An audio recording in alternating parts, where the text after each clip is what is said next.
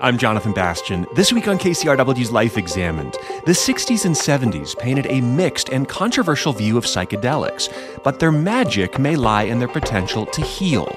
New research indicates that MDMA, also known as ecstasy or Molly, could hold significant therapeutic potential. These are the most powerful ways to interact with the human nervous system in a way that is psychologically meaningful. And later, the renowned trauma specialist Bessel van der Kolk describes his experiences with MDMA clinical trials. None of them have a picnic experience. They're all hard. They go to very difficult places, but somehow the drugs made it, make it possible for them to tolerate feeling what they feel, feeling, and knowing what they know. And at the end, uh, people have a feeling, yeah, that's what happened to me, and now I can go on with my life. From a club drug to a promising trauma treatment, the astounding benefits of MDMA, all ahead on Life Examined. It may be safe to say that a new psychedelic revolution is upon us. Perhaps you've noticed an uptick in articles recently about promising clinical studies with drugs like MDMA and psilocybin. So, why is this so significant and how could it impact you? Well, today, nearly one in five American adults lives with a mental disorder.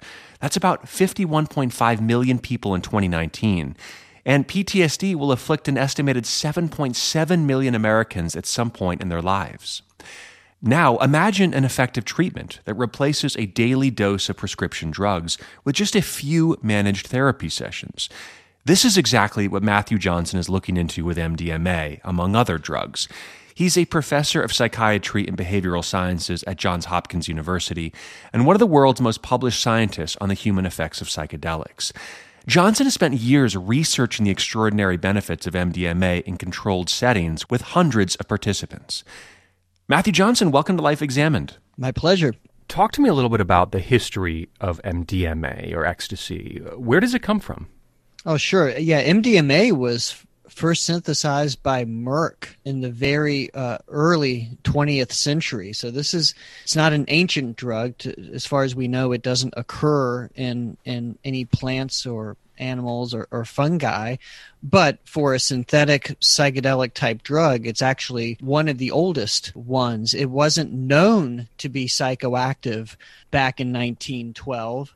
Um, it was put on the shelf. It was just one of the uh, many compounds that pharmaceutical companies will develop um, through a pipeline and uh, on early various tests, sometimes in animal tests or other tests, uh, they don't see anything they find interesting, and so they'll shelve it. Mm. Uh, so fast forward quite a ways, it wasn't until Sasha Shulgin uh, was manipulating various structures of psychedelics um, during his career. He was a chemist that created dozens and dozens of novel psychedelic compounds.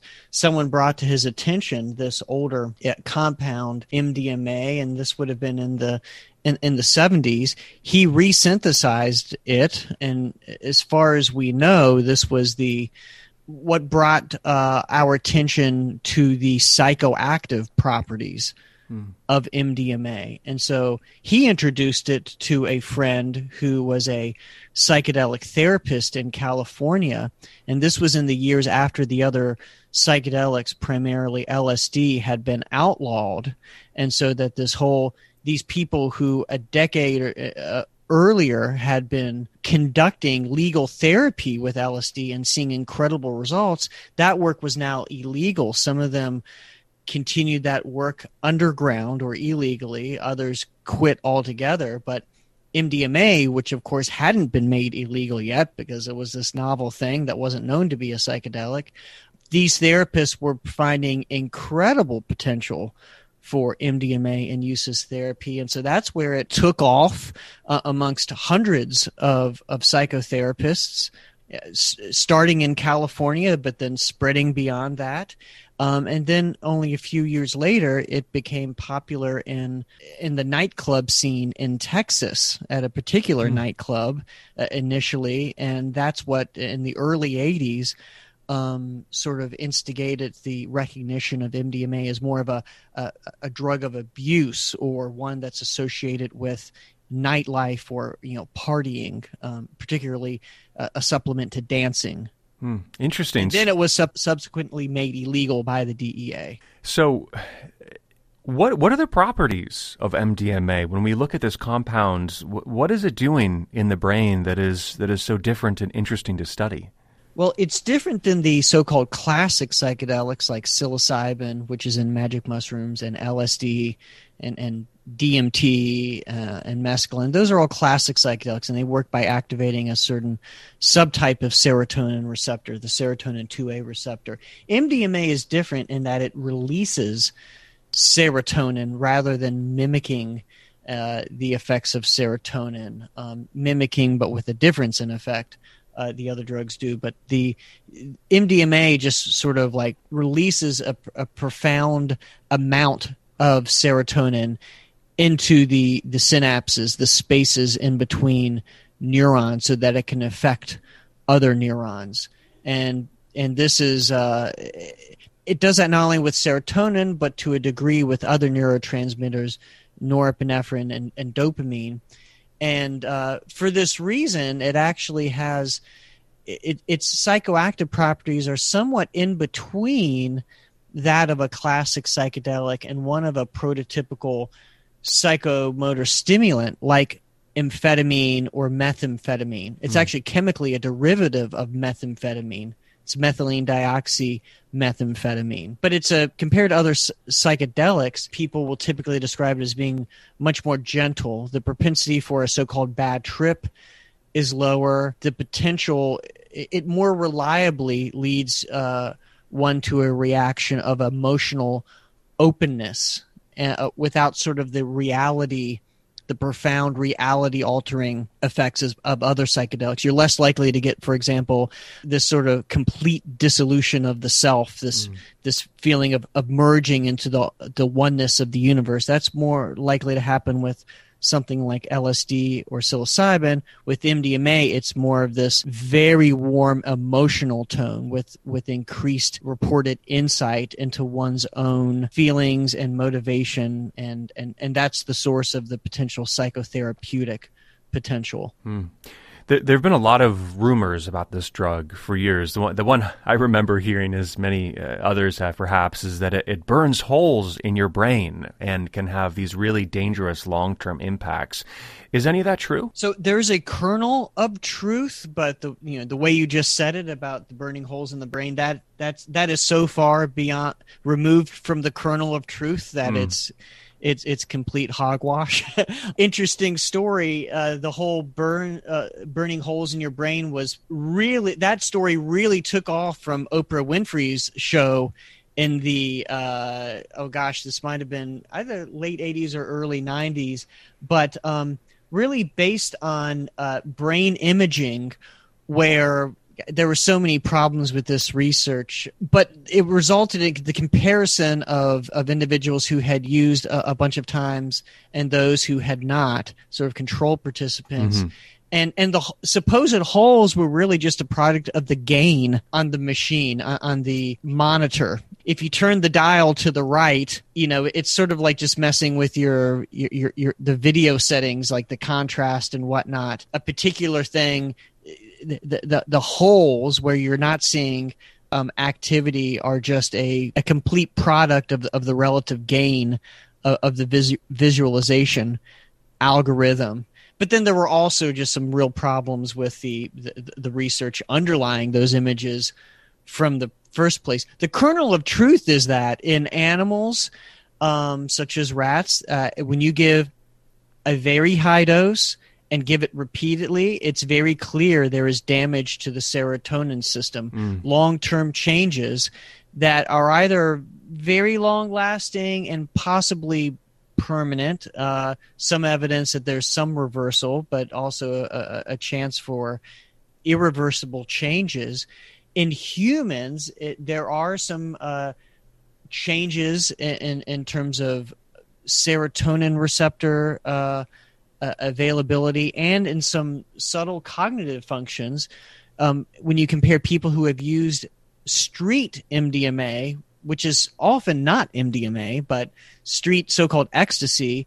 Compare those to um, normal folks when people have used hundreds of times. It does look like there are some changes, and that would be consistent with the animal data. So it mm. is likely that at a certain dose and certain frequency, that there can be some some long-term changes to the serotonin system. But a huge caveat here is that we know that using using at night where one is going to be sleep deprived, using in a, a hot environment, using even independent of temperature in a crowded environment, all exacerbate that type of, of damage. On top of that, we know uh, data, including data that I have published um, based on um, p- pills of ecstasy, that with a surprisingly high uh, frequency, it's it's it's often not MDMA. And even when it is MDMA, oftentimes there's other things in it, mm. such as methamphetamine and other uh, cathinone based compounds,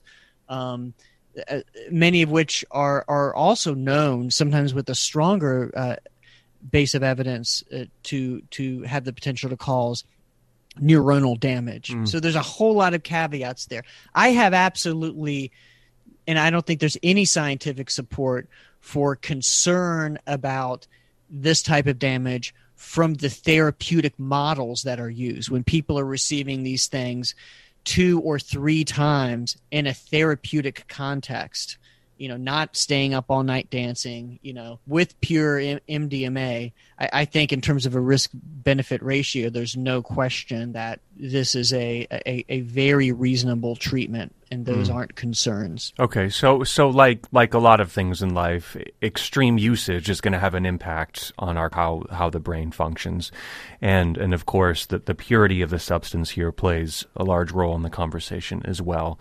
Um, so, uh, in the therapeutic context, I, I, wonder if you can walk us a little bit through how these clinical trials have worked and, and what they look like, because what we're reading now in, in a lot of places like the New York Times and all over is that the, the results are, are quite promising.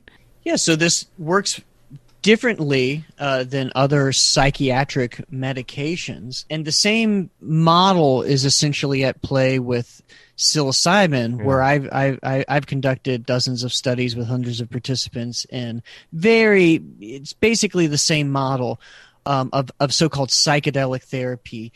You know, you screen people because there's certain contraindications uh, that you can readily screen out, um, such as severe heart disease or susceptibility to disorders like schizophrenia. Um, after that, people are prepared for the experience. They meet with so-called guides or therapists that will be with them eventually when they do have the drug session. Um, they build a therapeutic relationship. A, bar, a, a huge part of this is uh, coming to trust those people, to be emotionally vulnerable with them, to really go on this inner journey with them as your your shepherds, and to to trust, let go, and be open with their presence. Um, and so then after this prep, these preparation meetings, which spanned uh, a number of hours, then one is ready for their um, their session day. Um, and, and the recent uh, MDMA work folks have, have likely read about um, for PTSD treatment. Um, they've used three sessions. So on each of these sessions, the person will come in and they're going to spend the whole day there. They come in early in the morning and they're, um, you know, the drug effects are going to last, you know, basically the, you know, an, a, a work day, you know, it's mm. going to start to wear off in the late afternoon. The person lays on a, a, a couch or a comfortable looking bed. The, the environment is not one that looks like a, a, a hospital room or a clinical setting, even if there's a, a small amount of medical equipment like blood pressure uh, equipment that's you know um, artfully you know kind of tucked away to not be prominent the, the, the general vibe is hey this is a comfortable living room that type of thing and uh, the person wears eye shades um, so masks over their eyes and they wear headphones through which music is played during the experience. They're not playing DJ, the participant isn't, the patient isn't, but so this is a pre selected um, uh, playlist of, of, of, music to support the experience. And the whole point of this, of laying down and wearing eye shades, listening to the music, is to create an inward experience, you know, to not really become too focused on the outside environment. It's really thought that you get the best from these psychedelic type compounds, the most therapeutic experience when really looks at themselves and not at the rest of the world. And so a good amount of the time is spent introspecting. And then a little more with MDMA compared to the um, classic psychedelics like psilocybin, a little more time is spent talking with the therapist through the treatment. So when trauma comes up and it reliably does so, when you have, when that's the context to treat PTSD trauma, the trauma will come up and the person will talk about it with the therapist who really provide supportive therapy, meaning they're they're they encourage the person to explore. They're not there to to to judge or provide any easy explanations. Um, they're here to support that person. Mm. Um, if the person has any anxiety, they can address it by reassuring them that they're in a safe environment and they're not going to leave them alone and that they're going to stay with them. Mm. And then eventually the drug wears off and um, there's discussion uh, about the experience um, after um, you know following the drug administration day. And the person really processes these things. It's it's thought it's very consistent with our best most advanced scientific understanding of trauma and really just the general way that memory itself works. The idea that you access these traumatic memories you you pull them out of long-term memory and now you're experiencing them you're thinking about them you're contemplating them in a, a, a vastly different context. The drug has some really amazing uh, changes where for example it tamps down the, the, the, the, fight or flight response of the amygdala.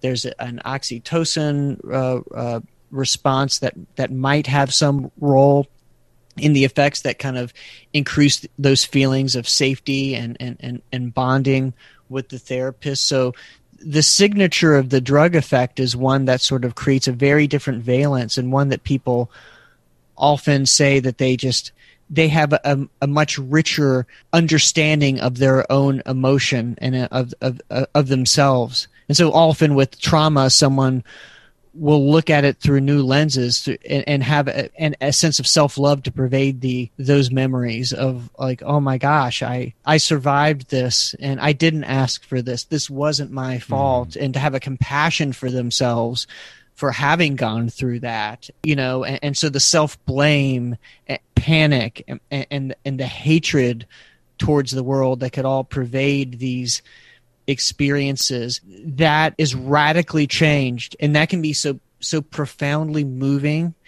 to people that those memories last. And we know that's consistent with the way memory works. That's prof- so profoundly insightful that people when they store those memories the memories themselves change. Mm-hmm. this kind of hair trigger emotional panic reaction that normally was tied one to one with those memories is no longer there. Those feelings of self-love and understanding and this kind of broader context are now what's tied to the experience. They're not forgetting that ex- traumatic experience, uh, but when that when they do think of it, remember it, now it has this completely different emotional tone. So, in short, they learn from this experience. They they radically reprocess. They learn to have a completely different cognitive and emotional reaction to these memories. Mm. Yeah. Yeah, I mean this is this is powerful stuff, and this is something I see doing doing therapy work is is that uh, people's relationship to trauma is is is really really profoundly complex and often dark. Just as you said, most people think maybe it was my fault. I was put in this situation. How did I let this happen to me? And I think also there's oftentimes a very big shame component to trauma. There's a few of how of how they'll be judged for having put being put in that situation or found themselves in that situation. And so, uh, you know, what you're talking about is is is how we begin to relate to these pieces of our past in a new way. How do we reframe them? And I think, as you said, when you when you change the kind of the emotional overtone to aspects of our past, it gives people a new way to view their future, which is, uh, you know, is so powerful within that therapeutic lens. And the way you're describing this kind of clinical setting reminds me of something like a shamanic journey, um, something that would have happened in indigenous cultures for thousands of years. So there is this this kind of natural parallel, isn't there? Right. You know these, and and you know, admittedly, there are many different models. There's many different indigenous societies that have used these. Sometimes they were only these compounds were only used by the the the so-called shaman or or whichever you know kind of designated person. Eh, eh, but some at other times it, it, was used in this sense to heal you know the shaman would, would give it to others to to heal them of of a variety of disorders. Sometimes you know ones that are you know sound like straight up you know medical disorders like they're some sort of infection for example. So any number of things and things we wouldn't even recognize like you know the person by their belief system a spell has been cast on them that type of thing but there are many commonalities uh, one is that uh, whatever the kind of the metaphysical belief system that that pervades the the use that this is something that should be taken extremely seriously. You could call that sacred. You could use other language in a modern clinical setting, but it's it's it's it's about your your the those deepest most parts of, of what a human is. Mm. and so this is taken extremely seriously. This is the furthest thing from uh, uh, partying one could possibly imagine. This is what yeah. i think it, i wonder if it works against the work you're doing is the fact that mdma was used as a club drug for so many years. Granted some people thought they were having their own spiritual experience listening to house music and i'm not even taking that away from them either. That could be true. But but you're having to compete with this other version of what this drug was and now you're saying hold on a second it can actually be very very it, it, can be taken very seriously and the impacts can be beyond a fun night out. Right and and one of the things that is the most common particularly with MDMA because it does even more so than psilocybin has that reputation for being a dance you know you take it all night to dance. One of the things folks don't get is that these are amongst the the most difficult experiences of people's lives. It's routine and this happens with psilocybin too. People will come out of these experiences and say my god like people do this for fun? Mm. like you got like they just don't get it. They, they just don't they're like that that is insanity. And not that they're necessarily laying laying judgment. They like they just literally don't understand. They're like they just went through the most soul wrenching experience of their life. And the idea of like taking this like just you know for giggles is just it doesn't make any sense in the world. Mm-hmm. because that's the only context they've had it in is this like deep inner journey healing journey and, and and so the thing with the you know when they are used to party sometimes people use them to party and they don't have much to say other than like yeah had a really great time. Other times people take these things to party whether you know and then they move away from the dance floor and maybe they have a good friend with them and they sit down in, in the hallway and and they put their head down and they start they start saying my god and they start like going into something about their own life and and just this same psychotherapeutic process can even even in that non-optimal setting can sometimes happen. And people have a profound healing experience even there. You know other times because there's no controls or anything sometimes people are harmed. Mm. and sometimes people are you know and sometimes people just have have fun. But it's uh it's it's we really need to move away from we need to think about these as extremely powerful tools. You know it's like the the knife that is used in surgery to take out that tumor that can save someone's life um, who, who, who has a cancerous tumor is you know basically the same thing as the knife that can stab someone in an alleyway mm-hmm. you know and mm-hmm. like same tool you know the effects are completely dependent on the context and the intentions for the use these are the most powerful ways to interact with the human nervous system in a way that is psychologically meaningful to people in, in, a, in a just an intense fashion, acute fashion. Like there's really nothing that compares to it. Mm-hmm. For years, treatment for things like PTSD, uh, as you mentioned, included uh, psychotherapy, maybe going on an SSRI, something like Prozac, or, or there's a handful of other ones. And I know there are going to be people that are listening to this interview. They're going to may have read some of the literature in the New York Times or the work you're doing at Johns Hopkins, and they're going to say, "Well, how, how soon will this work be integrated into psychotherapy work? When, when can somebody begin to do this type of stuff?" What, what are your thoughts on the on the future impacts of it in a more kind of mainstream clinical setting? Yeah, I think with MDMA, we're probably only about three years or so away from it being approved and being able to use in treatment outside of the research setting. And with psilocybin, probably you know one or two more years. You know, it's a little bit behind, uh, but yeah, four, five years. I, I think we're pretty close. Meanwhile, this is this is still an illegal drug, right? I mean, this is this is right. something that could get you locked up. Right. So, you know, I don't encourage that, you know, anyone use this on their own. There are absolutely risks, including, you know, kind of like more basic risks as uh, of, of the drug effects themselves. Um, in addition to the fact that they're illegal, and that's a risk. Right. So, yeah, people should be very aware of that. Mm-hmm. Do you think that we'll just uh, see this drug perhaps being rescheduled at some point on the federal level? It really should. If MDMA is approved, it should be rescheduled.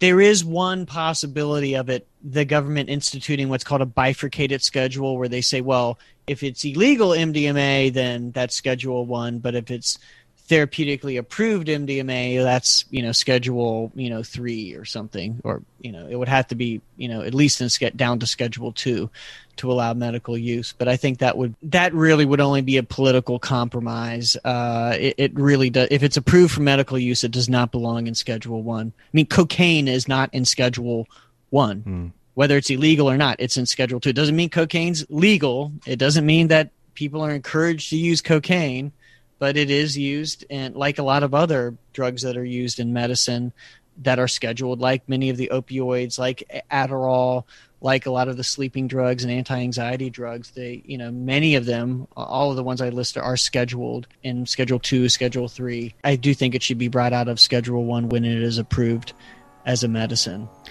I've been speaking with Matthew Johnson, professor of psychiatry and behavioral sciences at Johns Hopkins University. Um, th- thanks for the conversation today. We appreciate it. You're welcome. My pleasure. Still to come, a first hand account of an MDMA session from preeminent trauma specialist Bessel van der Kolk. You might have heard of his acclaimed book. It's called The Body Keeps the Score Brain, Mind, and Body in the Healing of Trauma. Now we'd love to hear from you. Is the evidence compelling when it comes to psychedelics? Is it time for a paradigm shift in how we treat trauma? And would you be comfortable trying these new therapies? You can chime in our Facebook group. You can find a link at kcrw.com slash lifeexamined or by searching in Facebook for Life Examined. I'm Jonathan Bastian. This is Life Examined on KCRW. We'll be back after this short break. Stay close. Introducing the KCRW donation car, designed to be recycled this first of its kind vehicle will save you time, space, and hassle by disappearing. Enjoy the luxury and comfort of turning your underused car into a donation worth hundreds, even thousands of dollars. The KCRW donation car, already in your garage, driveway, or on cinder blocks outside your house. Act now at kcrw.com/cars. I'm Jonathan Bastian, back with Life Examined on KCRW. We just heard from Matthew Johnson, professor of psychiatry at Johns Hopkins University, talk about the profound psychological healing that can be achieved using MDMA. So, just how has MDMA shifted the paradigm when it comes to the treatment of trauma? And could the medical legalization of psychedelics mean that ecstasy could be coming to a therapist near you in the coming years? Joining us to discuss the breakthroughs in treating trauma with MDMA is psychiatrist and researcher Bessel van der Kolk. Dr. van der Kolk is author of the New York Times bestseller, The Body Keeps the Score Brain, Mind, and Body in the Healing of Trauma, and he's one of the world's leading experts in trauma. Dr. van der Kolk, welcome to Life Examined. It's great to have you. It's good to be here. Thank you. Can you talk about how widespread trauma is, uh, not just in the U.S., but across the globe? I know this is such uh, an area you've been looking at. How common is it for people to say they've experienced some form of trauma? You know, when we first defined this diagnosis, PTSD, yeah. we defined it as an event that's outside of the realm of normal human experience. Hmm. And that shows you how completely ignorant we were. Uh, and we did not know at this point that one out of five women has been uh, sexually molested, that one out of every four kids gets hit very hard by their caregivers, mm. Um, that one out of eight kids uh, witnesses domestic violence. Um, and recent calculation in the Journal of Pediatrics discovered that about half of all kids in North America, Asia, and South America witness trauma wow. before the age of 12.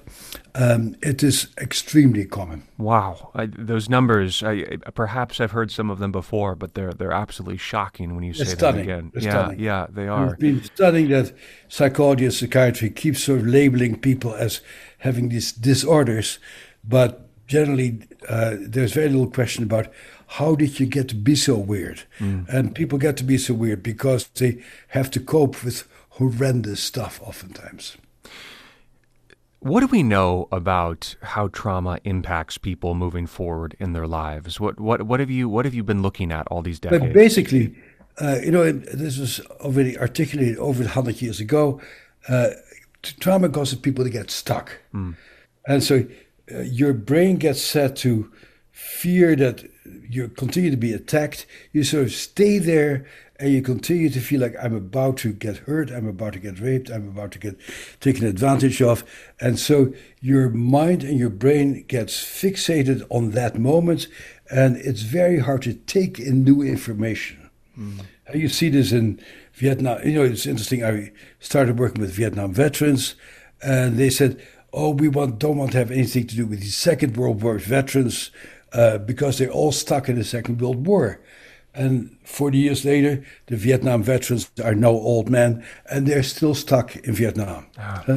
And so, and when you uh, have been sexually molested, your body may continue to feel as if you're a kid who's getting sexually molested, makes it making it very difficult for you to have a loving, reciprocal relationship with, uh, with your partners. Uh, and so, uh, it's an issue of getting stuck. Mm-hmm. And so the question is really how do you help people to get unstuck? Yeah. And for the example, let's say a Vietnam vets or World War II, I mean, is it the fear that I, I even now in a, in a safe environment, I'm at risk right now of being shot or attacked or a helicopter coming over my head. So you're, you're living in that state of fear. Is, is it something like that? You're living in a space, but it's not cognitive. And it's, mm. I'm really actually astounded how people have to pay psychologists to tell them how irrational their thinking is. They probably know pretty much how irrational their thinking is, and they feel ashamed about feeling that way, but they do. It is not a conscious decision that they make or um, a function of that they're not alert or aware. It is just the way that the part of your brain that's in charge of what Antonio Damasio calls the housekeeping of the body mm. continues to uh, react to stuff as if you're in danger. Yeah. Why did you get so interested in studying trauma?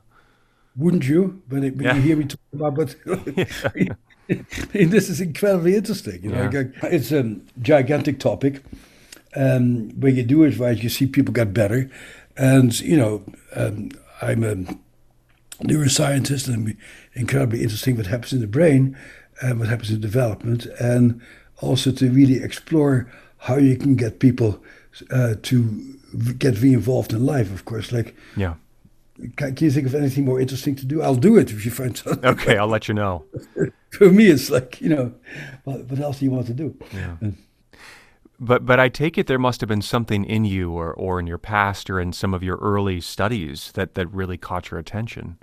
As my friend, the attachment researcher Beatrice Beebe says, all research is me search. Uh-huh. But you know, um, I'm one of of five siblings, and I'm the only one of my siblings who has any interest in the subject. So, uh-huh. um, you know, it, it, comes with temperament and experiences, and what grabs your attention, and then what, what gets reinforced. You know, so it became a terrific uh, explore, exploration for me. Yeah. What happens when when you see trauma show up, say on a brain scan or an fMRI? This is this is something you have noticed and seen. Like what? How do how do we see trauma literally show up in the brain? Well, first of all, you see you see trauma show up in reality, mm, sure. and uh, brain scans don't take the place of reality because brain scans are still very primitive and cannot capture all the complexities. Uh, so, how does trauma show up? Is that people have inappropriate responses to current situations. They suddenly get very angry or very frightened or very shut down in response to uh, what other people say what's wrong with you? Uh, so you have these automatic reactions. And that's reflected in the brain, that certain areas of the brain, um, like the amygdala and the periaqueductal gray, are constantly pumping out information saying you're in danger, you're in danger. Uh, your insula, the part of your brain that connects with your body, feels all these sensations of heartbreak and, and gut wrench that are the sensations that go with feeling extremely frightened. And so you see abnormalities in that registration of body experience, and you see people slowly learning to shut down that part of their brain so they no longer feel those things. Mm. And when you no longer feel your body sensations, you no longer feel pleasure because the same things that make you feel pain also make you feel pleasure. So if you learn to shut down your pain, you also learn how to sh- shut down your access to life. Makes me think of how how people have self-medicated for years as a way to try and just, if nothing else, dull some of those hard feelings. Absolutely. There's, there's always been, a, since time immemorial now, I had a classical education, so uh, Homer wrote continuously about these soldiers drinking and re-experiencing. You know, this has been observed for millennia. And uh, you know, the army has always survived on people taking drugs mm. to sustain them through war type situations. Yeah. What about how how trauma shows up on the somatic level? I mean, I, I think, for example, of, of your book, The Body Keeps the Score. I mean, that, that title in and of yeah. itself is interesting. Where does it show up in the body? It shows up that, that, that, that part of your brain that's in charge of helping you to meet challenges mm. uh, is a part of the brain that secretes hormones that allow your gastrointestinal system to be ready for attack and your cardiac system and your immunological system. So the, the system that basically holds the trauma has effects that go up towards your front of the brain, cause you all these behaviors and feelings, but goes down into your body. And in fact, uh, if you really are a real researcher in this area, you discover sooner or later that the somatic effects are even larger than the mental effects. Hmm. Or that even when people have relatively good mental functioning, the somatic effects of your body reacting like it's in danger, having abnormal immunological functioning, uh, having abnormal gastrointestinal functioning is extraordinarily common. How have treatments for trauma changed in the last 30 years or so? I, I, I'm curious what you've seen. You know, 30 years ago, we knew nothing Mm. Uh, there was no treatment. And what I like to say to people is that you know, we have, we're still very much in a uh, in a state of, of discovery, and anybody who says, I have found the answer, should not be trusted. Mm-hmm. But certain very important treatment issues came in. Uh, for me, the first one was something called EMDR, mm-hmm. Uh, eye movement desensitization reprocessing, and I learned so much from EMDR. I got the first grant to study that actually from the National Institute of Health, and we had very, very good results. And what for me was interesting is that the method is a very strange method. Uh, you recall your trauma, you don't talk about it, but you move your eyes from side to side, and we see these amazing changes. And so, what what that helped me to do is to understand that the paradigm, the Western paradigm, is that talking about how bad you feel and taking drugs may not be sufficient. Mm. And so, uh, just about any anything that I've studied uh, was most people reacted to that's weird. And so the first thing I studied was EMDR, mm. it had very good results. Second thing, second thing I studied was yoga. Mm. You know, putting your butt in the air and twisting your body in a pretzel. Treatment for PTSD, people said he's gone off the deep end. And it turned out that yoga was a more effective treatment for trauma than any drug that people had discovered. Um, and so it goes into really needing to be in touch with your body and taking care of your body is a very important part of overcoming trauma. Um, And the next thing I studied, I studied many different things. It was like neurofeedback, mm. and that is actually we can harvest our brain waves by putting electrodes on a skull, project them in a computer screen, and you can play computer games with your own brain waves to regulate your own brain waves and to get more focused and attentive. Uh, that was a major uh, advance, which yeah. I'm still much working on. Yeah. And then the most recent thing is that um, there's an explosion of uh, research in psychedelics that I'm a very active part of. Yeah. Uh, and we find that psychedelics can be extraordinarily effective. Yeah, this is this is what I, would like to spend some time on. That you've been a principal investigator into. This is a, a rigorous 15 site phase three uh, clinical trial into MDMA, which, which we're talking about on the program today. And and part of your participation in this was understanding how the treatment would work. Um, and so you yourself underwent um, a, a, treatment or a session or more of MDMA. And, and I was wondering if you could talk about your experience doing that. I had the experience. Mm. And uh, I anticipated that the experience would be uh, pleasant and I'd see little parts of heaven and, and wonderful stuff. And uh, I was sorely disappointed. Uh, something happened to me that had happened to a friend of mine. He w- used to be the commissioner of child services in Massachusetts. He did an ayahuasca experience. He said, while I was doing ayahuasca, all the traumatized kids in the world came to visit me. Hmm. And I was like, oh my God, that must have been horrible. And he said it was, but at the end, I was a much wiser person.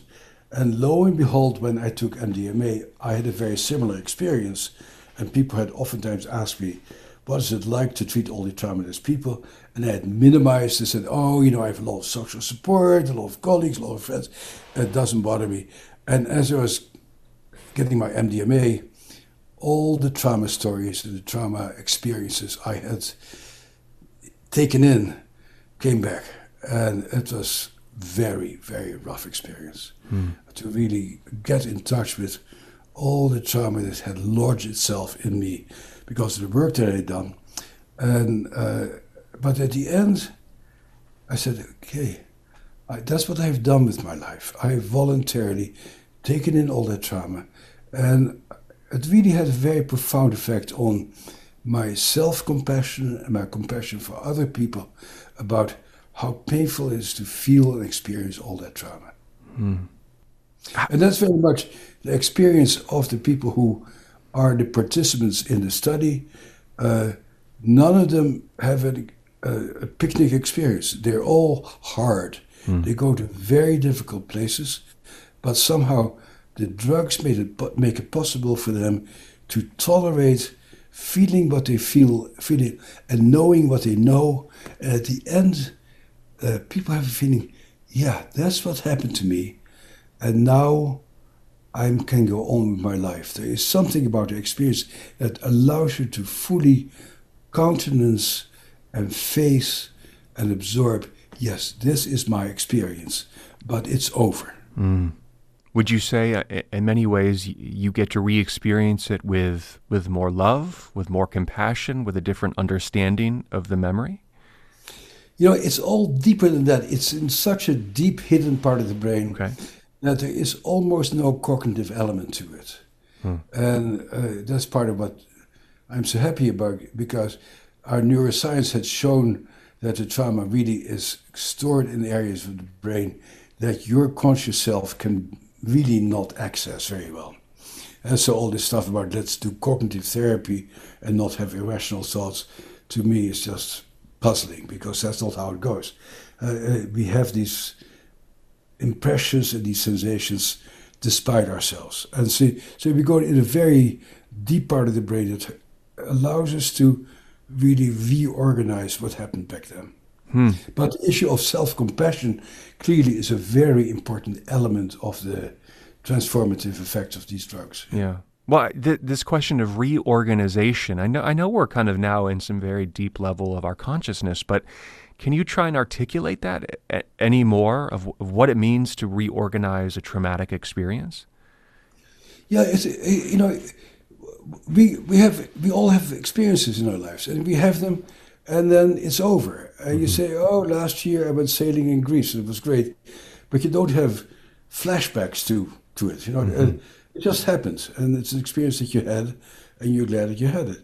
And uh, that's how most of our experiences are. They happen, and then they disappear into your overall soup of your consciousness. So trauma is different in that trauma lodges itself, as Freud ever actually cleverly put it back in 1893. He said it's like a splinter of the in the mind. It's a little piece that just sits there mm. and is infected. And I think that's a very good description about trauma.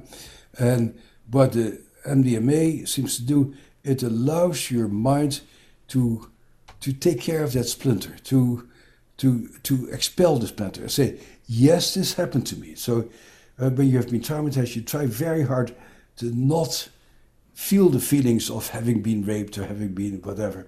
Uh, uh, and so you push it away, and these, these drugs allow you to go there and to go like, yeah, that's what happened. Yeah, that's mm. what happened. But it happens not today. It belongs to the past. So there is something in our minds that allow us to put it in perspective. Mm. Would you call this all uh, at all spiritual or something more ecstatic or spiritual? Reaction, universal reaction uh, was already written about uh, in the old LSD cases is that when you have these experiences, you get to appreciate the unity of a larger universe that uh, that you're part of. Right. And that's pretty much a universal experience of everybody who takes these agents starts feeling I'm just a little part of a much larger whole, mm. and you get a deeper appreciation of how complex and mysterious it is, and that you fit in there somewhere. Mm. So the spiritual dimension for many people becomes a very becomes a very important dimension. But when you're traumatized, it's very hard to be spiritual. Because when you're traumatized, you're frightened or frozen, it's very hard for you to really feel justice or love in the universe because your experience, your personal, deep, visceral experience is not of love and generosity. Mm. It was interesting for me to hear about your experience as somebody, much like a therapist or a counselor, or could be anybody that, that maybe themselves hadn't been exposed to the direct trauma, but you have been listening and taking in the stories of trauma almost like secondhand for uh, years and years and years. Yeah, and it's not so secondhand when you sit with people mm. who are reliving their trauma. It's a very, you know, you really your mirror neuron system picks up all the pain and the, yeah. And the stuff. Yeah. But but it made me think that this type of a treatment could be so helpful for those like a caretaker or people that are working very close to death or doctors or people, you know, that, that are so close to the suffering even if it's not directly happening to them. That's, a, that's an excellent point. You know, I'm starting another program here at the local hospital. Actually, it happens to be neurofeedback uh, that helps people to regulate their brains. And uh, the head of the hospital said, It's very nice that you want to give it to traumatized kids, but the people who really need it is our staff in the hospital who have been taking care of all these people who died of COVID. And our own staff is very traumatized. And the first people I want you to take care of is our own staff. Mm. And I said, You're absolutely right. Mm. And I think if if therapists get this experience, I think they will be uh, it will help them with their compassion and with their uh, openness to really tolerate all the stuff that they're dealing with and to be more open-minded and generous yeah mm. as someone who studied all these different treatments from EMDR to different forms of psychotherapy over over the generations do, do you think that potentially MDMA or other psychedelic therapy could be the most effective treatment for PTSD no, that is not what I would say. Uh, I know a number of very good treatments, and you know, PTSD is just a list of symptoms. Mm. You know, I'm not a fan of the DSM, even though I've been heavily involved in it. Um, psychiatric diagnoses are not really scientific diagnoses, and different thing, different people are benefited from different methods. And I would not say, oh, we have found a treatment of choice. Mm. No, we have found a treatment for people who are stuck in the past, who have a fairly decent level of functioning. If you're if you're too disorganized because of your trauma, I would not dare to give these very powerful agents to you. Uh, I would do other things first to stabilize you. And so uh, I think anybody who is a real trauma therapist needs to know a variety of different techniques. Mm-hmm. Well, I, I, wonder if there's any any kind of uh, last ideas you'd leave us with when we think about the future of treatment in post traumatic stress disorder, perhaps of kind of all the years of work that you've done that we haven't touched on. I think a, a big issue is that it happens in our study also is that people talk about what was the trauma, mm. and and for many people the trauma is their relationships, being an unwanted child. Being used by people for their violent or sexual impulses. It's not a particular event, it's the way that you, uh, your early experiences shaped who you are and your identity. And it's not about a particular event, it's about how you experience the world and how you experience yourself as a result of how you have been treated and what people have, how people have uh, used you in a way. And so, what MDMA is particularly helpful for is to help people to get a very new perspective on who they are. And the other thing that for me is very important is that these things are located in the body, in the way you experience yourself, and how when you get traumatized, uh, people oftentimes do terrible things to their bodies. Uh, they take drugs, they have sex, unprotected sex with strangers, uh, they do very dangerous things because once you're traumatized, you have oftentimes a very deep um, contempt for who you are. And I think the issue of uh, learning to live in a body and to have compassion for yourself and to care for yourself is a terribly important aspect of trauma healing. And I do think that MDMA can help with that, but a few sessions probably doesn't totally do the transformation that you need to become a true, truly somatically embodied, self caring person. Mm. Well, Bessel van der Kolk, thank you so much for, for sharing some thoughts with us on Life Examined. We appreciate it. Thank you very much. Bessel van der Kolk is the author of the New York Times bestseller, The Body Keeps the Score Brain, Mind, and Body in the Healing of Trauma. He's one of the world's leading experts in trauma. Our producer of Life Examined is Andrea Brody. You can find this show and hundreds of others in our archives at kcrw.org slash lifeexamined. We also have some interesting stuff in there about psilocybin, which we'll all be hearing about more and more as clinical trials continue as well as dozens of shows on mental health, so we hope you'll check those out. As always, we love hearing from you and wonder how this material is sitting with you. How likely would you be to try these new therapies? Do they seem safe? Are they ready to go mainstream? Please chime in on our Facebook group. You can find a link at kcrw.org slash lifeexamined or by searching in KCRW for Life Examined. I'm Jonathan Bastian. Thanks as always for joining us. Have a wonderful week, and we'll see you again soon. Take care.